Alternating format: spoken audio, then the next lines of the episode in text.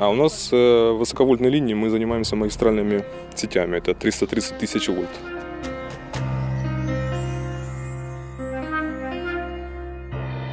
Вот их, э, они погибли, да, и на их место нельзя поставить. Просто взять, вот, например, кто там у вас работает еще, давайте, заходите следующие двое. Так не бывает. Это как агония какого-то умирающего, да, он уже не может ничего сделать с противником, просто бьет уже по таким по беззащитным местам.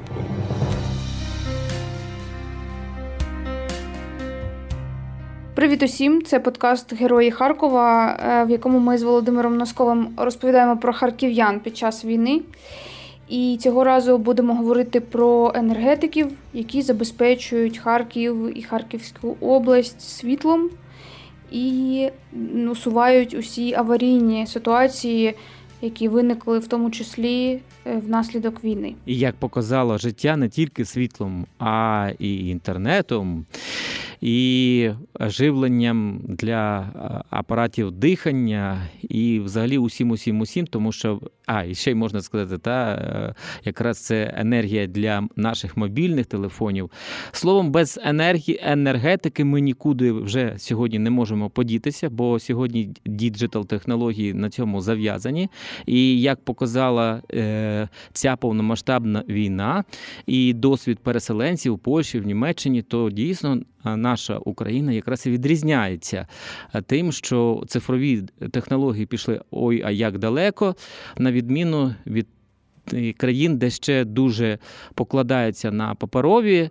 Е, носії вирішення всяких бюрократичних питань, то у нас вже багато чого можна зробити за допомогою власне цифрових технологій, дії, але все це зав'язано якраз на електриці. Не буде електриці, то нічого не буде. І ми це все відчули, е, як все було в Харкові, принаймні. А скільки Таня? Три чи чотири рази так Харків повністю сидів без електрики? Ну я пам'ятаю дві два випадки. А ще потім одне ж було. Оце другий, наскільки я згадую. Але так, було декілька таких разів, е, коли Харків був без світла, і ем, слава Богу, вдалося вирішити це досить за короткий термін. Хоча в деяких районах е, світла не було тривалий час. І якщо там у центрі або там е, на Салтівці з'явилося світло, то Холодногірський район і ті такі околиці міста потерпали від відсутності світла. Там люди запасалися батарейками, розкупали все. І генератори були, і гуртувалися люди у під'їздах. Але е, так, е, енергетична сфера перебуває під таким самим ризиком, як і будь-які інші об'єкти, але це є критичною інфраструктурою, е, по якій ворог останнім часом він показав, що він може і буде це робити. Е, до цієї низки таких об'єктів е, належать також і гідротехнічні споруди, наприклад, Печеніська гребля, яку просто кілька днів поспіль намагався російський окупант розбомбити, але нічого не вдалося. Хоча є пошкодження, і це є інформація офіційна від обласної військової адміністрації. Влучань було в нашу дамбу вісім ракет. Е, є пошкодження, е, протікання є, але воно не є критичним. Тим не менше, Харків продовжує жити, да, і енергетики роблять свою роботу, відновлюють розбиті лінії.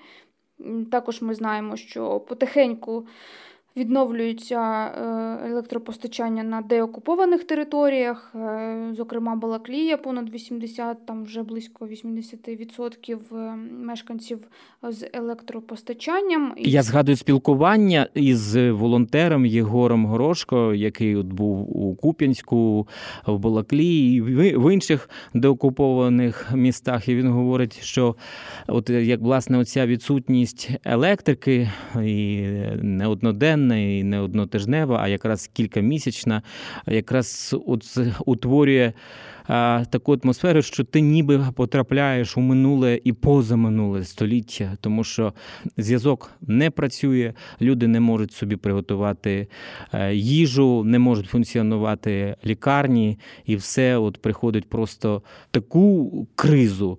Що потім треба буде від е, довго все це відновлювати, всі е, всі логістичні процеси, всі все життєзабезпечення. Так, от минулого подкасту, минулого випуску, ми коли розповідали і говорили про Ізюм, і дійсно, коли дорогою їдеш Е, ну, в бік Ізюма, взагалі по цій території, де окуповані, і бачиш ці руйнування, масштаби цих руйнувань, розвалені лінії електропередач по полях. Е, ну, Осягнути цей масштаб дуже складно. І як людям, які відновлюватимуть це все, ризикуючи власним життям. І Ми знаємо вже ті повідомлення, які, наприклад, нещодавне Харків Обленерго загинув е, начальник районного управління РЕС Харківське. Він е, загинув внаслідок вибуху е, міни закладеної. Тобто, вся ця історія вона безкінечна, да, поки не розмінують території, не буде безпеки для громад, жителів. Е, цих міст і представників критичної сфери, які приїжджають бригадами, посилюються, але все ж таки працюють і відновлюють ці лінії електропередач. Масштабне знеструмлення через російські удари по об'єктах інфраструктури напередодні постраждали відразу кілька областей України. Найгірша ситуація була на Харківщині, але проблеми зі світлом були також у Донецькій, Запорізькій, Дніпропетровській, Сумській та Полтавській областях. Через неструмлення подекуди не стало води і виникли перебої зі зв'язком. До цього випуску я поспілкувалася з представником харківської філії Укренерго. Це державна компанія, яка забезпечує е, так само да, енергетично Е, енергетично Харків, Харківщину та інші регіони. Знаєш, що я для себе от відкрив, коли почалася ця історія із обстрілами об'єктів е, критичної інфраструктури, зокрема і підстанції, ТЕЦ. Так, от виявляється, це розказують фахівці, що у Харкові є такі пункти, які розподіляють енергію, ну власне електрику на кілька областей і що е, це настільки все крихко, якщо, не дай Боже, влучить кудись якась е, залізяка, то може залишитися без світла, без електрики. Там Полтавщина, ще низка розповідали областей. Зараз всі не буду там е, всі перераховувати, але це дуже все небезпечно. Не, не треба, бо знаєш, е, це ще така інформація для ворога. Ні, ні, це вже публічно Я якби думаю... розглядали у у межах єдиного марафону, розповідали, тому це я не, не оприлюднюю да розвіддання. А я знаєш, е, під враженням від розмови з енергетиком е, хочу сказати, що да, багато чого краще не розповідати. Бо і ці люди, вони на вагу золота, які займаються цими об'єктами і знають свою справу, не дозволили говорити навіть прізвище людини, з якою я спілкувалася. Так, це була умовою якраз зустрічі твоєї із твоїм гостем. Так, і багато так. речей не можна розповідати, бо дійсно це такі на межі е, з секретною режимною інформацією, але тим не менше, да, наша мета розказати про людей, які забезпечують Харків, Харківщину світлом. Такі самі колеги їх працюють і в інших регіонах. Отже, давай послухаємо, що розповідає енергетик Микола. А чим ваша робота відрізняється від Харківобленерго? Ви колеги чи ви там конкуренти? Як Ні, це? ми не конкуренти, ну ні в делаем все одну роботу. Ми отличаемся классом напряжения. Харьковобленерго, они больше работают с потребителями. Там класс напряжения 0,4, 220, как у нас дома в э, розетке, да, там телевизор смотрим, заряжаем телефоны. А у нас э, высоковольтные линии, мы занимаемся магистральными сетями, это 330 тысяч вольт. То есть 220 вольт и 330 тысяч вольт, это чуть-чуть. И немного по габаритам. Там, ну вот, например, вот эта линия 0,4 киловольта идет. А у нас, ну, я не знаю, здесь, наверное, не видно, опоры от 30 метров до там, 50 там, если выше, у нас нет выше, потому что нужно ставить там, очки, лампочки, чтобы самолеты облетали. Поэтому затрудняется тем, что еще высота, большая высота. Погодные условия, конечно, если сопутствуют, то хорошо. Например, в марте, оно ж, представляете, после зимы слякоть, а все эти воздушные линии тут по полям, по болотам, по буграм, в такому плані. Тобто, якщо там якісь, якась ділянка пошкоджена, це значить, що вся лінія не буде працювати, да? Э, Сравнить как кабель зарядного устройства. Где-то в одном месте переломался, он весь не работает. Так же самое. Есть э, пункт отдачи и есть пункт приема. Если в каком-то месте нету э, контакта, то, естественно, нету света. Есть там, например, подстанционные какие-то бригады, а у нас э, линейный участок. Э, Может, видели, там бригады ездят, там вот одна машина поехала, вторая машина поехала. И в этом всем деле кто-то должен за, в этом плане всем руководить. Смотреть, оценивать. э, Ну, мы, во-первых, отвечаем за людей еще, так как работаем мастерами, руководители работы. И в первую очередь мы отвечаем за людей, и во вторую уже там, все остальное это уже как целостность объектов. Есть обрыв, э, это все фиксируется автоматикой. Ну и примерно показывает, где это случилось. І це зазвичай у ці велико високовольтні. Да, мы с людьми не пересекаемся. Ну, с одной стороны, хорошо, потому что, как сказать, больше, наверное, морально тяжело. Я, насколько наслышан, там вот так тяжело, наверное, работать, очень тяжело. В частности, помните, недавний блэкаут, который потушил, а вот э, просто попали единовременно в, в точки критические, и получился такой у нас беда. Не секретом, что попали сразу в несколько. В Харьковской области, в Днепропетровской области, где-то в Полтавской области. И эта цепочка связалась, видимо, какой-то там, я не знаю, так попасть единовременно. Раньше как-то было спокойнее, да, и морально, и работа не такая была напряженная, да, как сейчас. А в плане того, что работы, может, стало больше, потому что начали задерживаться, мы с вами общались, и по, по воскресеньям, и по субботам раз- э, работаем, и в некоторые моменты там до темна работаем. Ну, уже если темно, там же, конечно, ничего не видно, потому что ну, мы что же, как жильцы города, да, мы все понимаем. не- и одно, с одной стороны, посмотрели, что мы работники, да, а с другой стороны, мы же домой приходим, тоже хотим там по- покупаться и в микроволновке разогреть какую-то, покушать. И поэтому тоже работаем допоздна, чтобы в кратчайшие сроки эту всю беду починить. Тань, е, тут треба сказати, я думаю, е, це дуже важливо сказати, що оця е, трагедія із влучанням е, ракет е, в об'єкти енергетики свідчить про те, що у нашого ворога є дуже багато інформації про те, що де і як знаходиться. Ну і, наскільки я розумію, це не дивно, тому що був радянський е, союз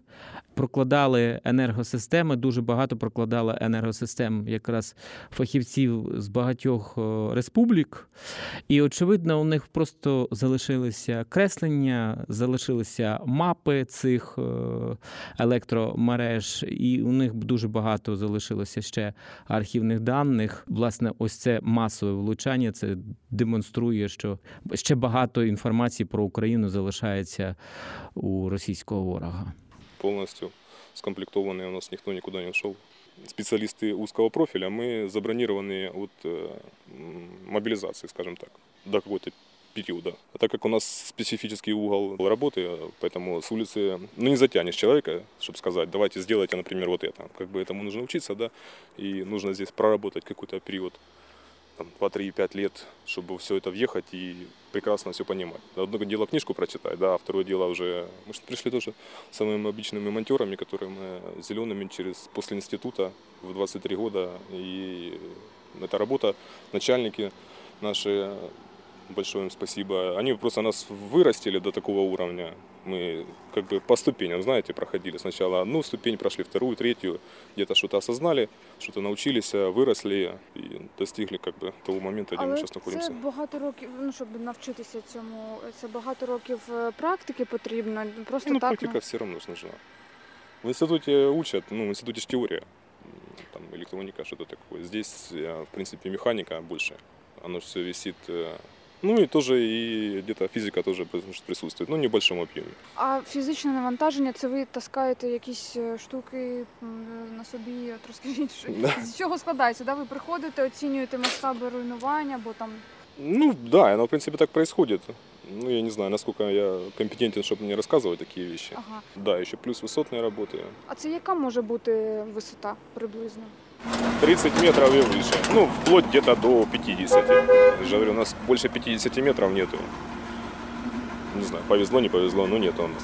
А ви там ці е, там лінії там відрізаєте чи паяєте? От просто щоб собі картинку скласти, як це виглядає?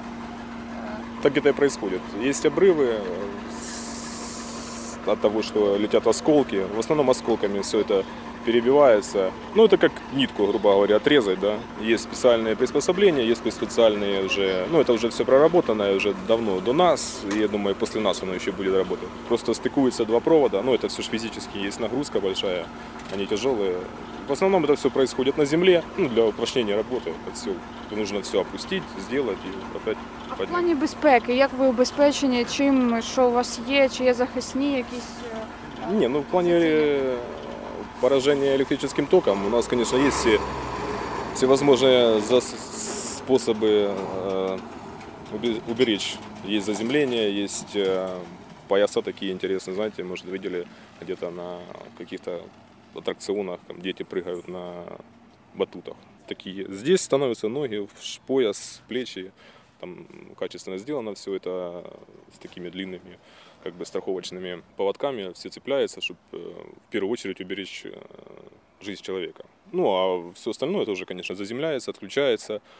От войны мы как бы сейчас работаем в таких э, местах, где не проходят боевые действия. Есть какие-то эхо войны, но перед нами идут э, МЧС, ребята, они все это дело смотрят и убирают.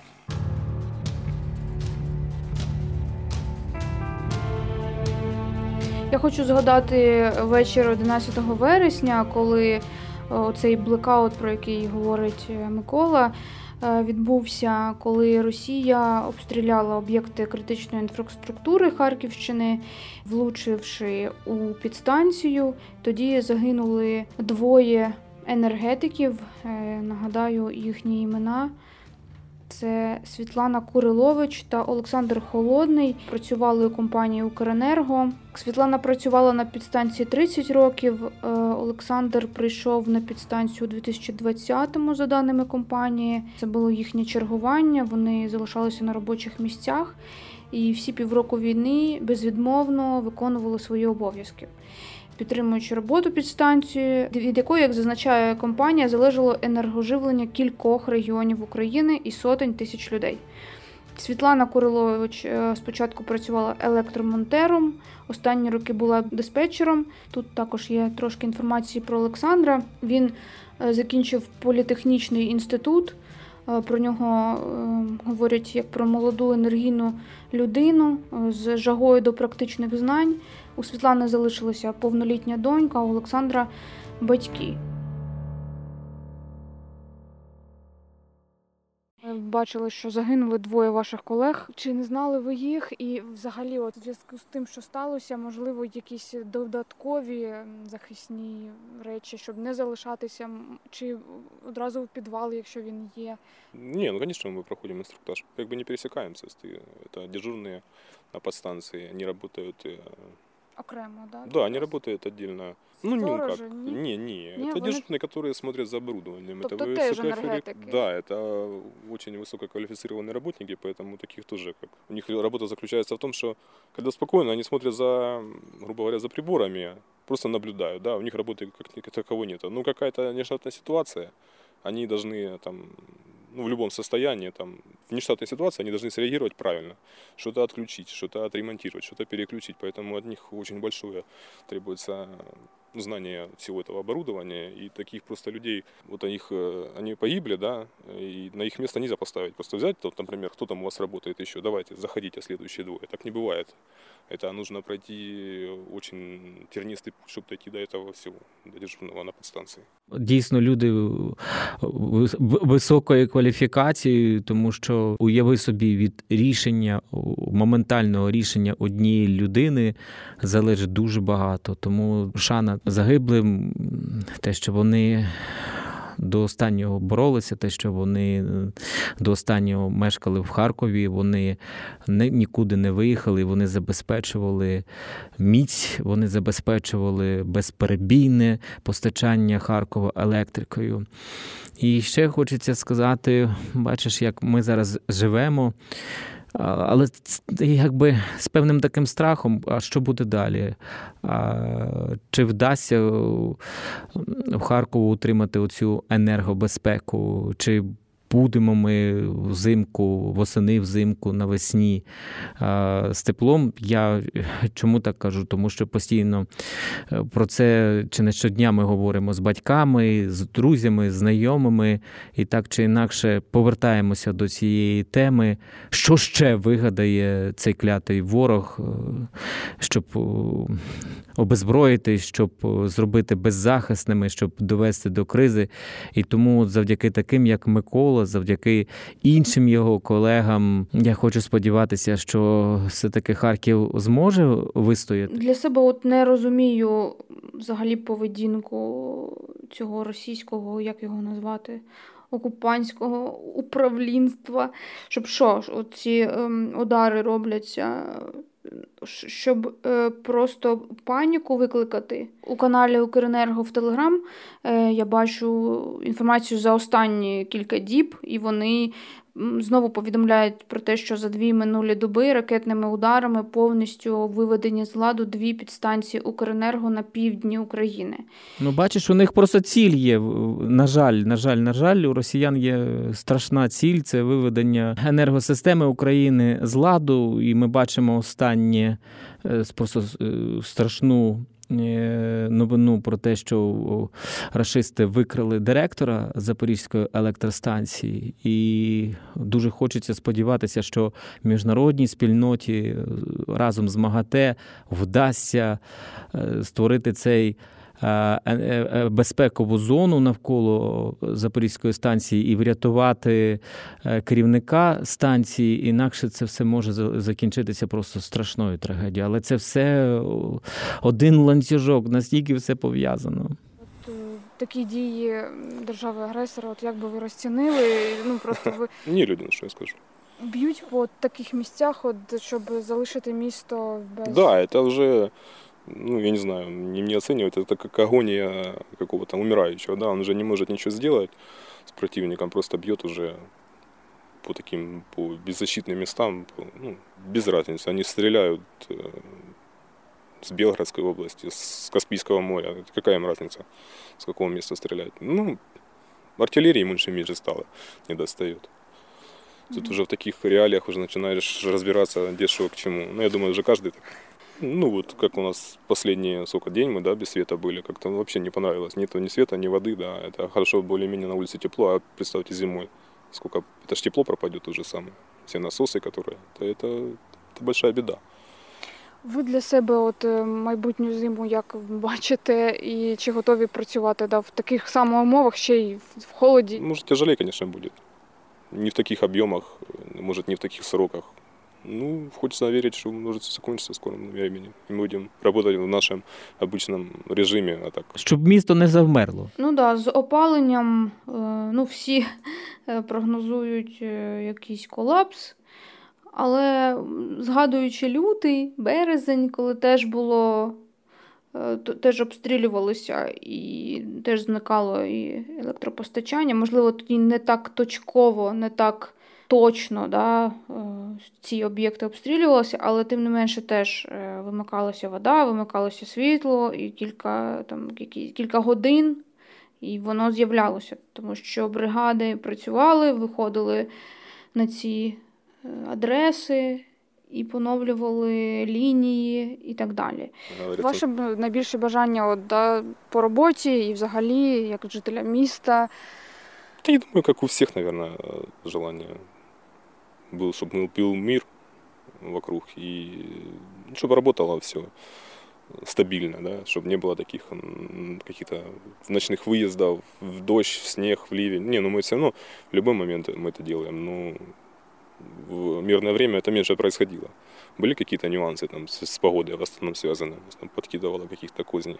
Ну, знаете, как поговорка, не убивает нас, делает нас сильнее, да, вот в этом плане мы как бы воскрепли, потому что такой объем работы, таких работ, ну, как нетипичных для мирной, мирного времени переделали, поэтому пускай воно останеться в навиках. Принаймні це надихає і це е, підбадьорює. Дуже хочеться побажати хлопцям, чоловікам і жінкам.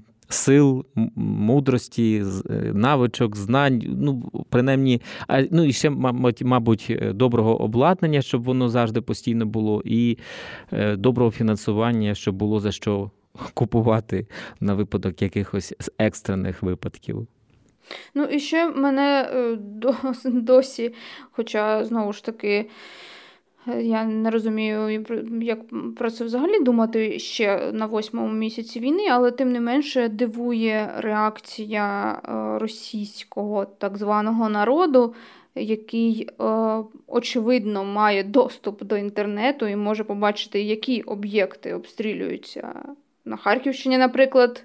А ти, то, що їх відрізняє? Ти кажеш, вони мають доступ до інтернету, вони мають, ти кажеш. А, для того, щоб мати доступ до інтернету, треба мати бажання. А коли у людей е, немає в цьому потреби, коли вони атрофовані на пошук альтернативної е, правди, альтернативної точки зору, що відбувається, а вони е, все тільки читають, дивляться слухають з пропагандистських каналів. Я нещодавно спілкувався із своєю знайомою журналісткою, яка мешкає в Росії. І ми обговорювали якраз е, цю так звану мобілізацію, і вона підтверджує е, слова про те, що. Мобілізація ж відбувається не через те, що ці люди нарешті збагнули, що вони можуть брати участь у війні, що це злочин, що це тероризм і так далі. Вони просто ну як турбуються про свою шкуру, але ж вони ж не засуджують дії ні Путіна, ні його системи, ні його злочинів. У них у голові нічого не відбулося, ніяких змін. Вони просто рятують свої шкури і все. Ну, я тут згодна. Я хочу, Таню, щоб ми повернулися в перші дні повномасштабного вторгнення. Згадай, кінець січня, початок лютого, так фахівці. Якраз попереджали, що може бути енергетичний колапс, що росіяни можуть одразу своїми ракетами, авіанальотами руйнувати підстанції, теплоцентралі, інші об'єкти критичної інфраструктури. І можна сказати вже зараз з певненістю, що завдяки фахівцям Укренерго, Обленерго, інших енергетичних е, компаній Харків на жоден день не залишився без. Е, електрики, без води, без інтернету. І це дивовижно зараз усвідомлювати, які етапи, які ситуації довелося пройти майстрам, щоб е, Харків завжди був світлом, принаймні, от ось перші е, сім місяців війни. Їм це вдавалося. Я сподіваюся, що і надалі буде все нормально. Ну що, зустрінемося за тиждень. На все добре. Так, якщо все буде добре, якщо буде світло, якщо ми зможемо монтувати подкаст.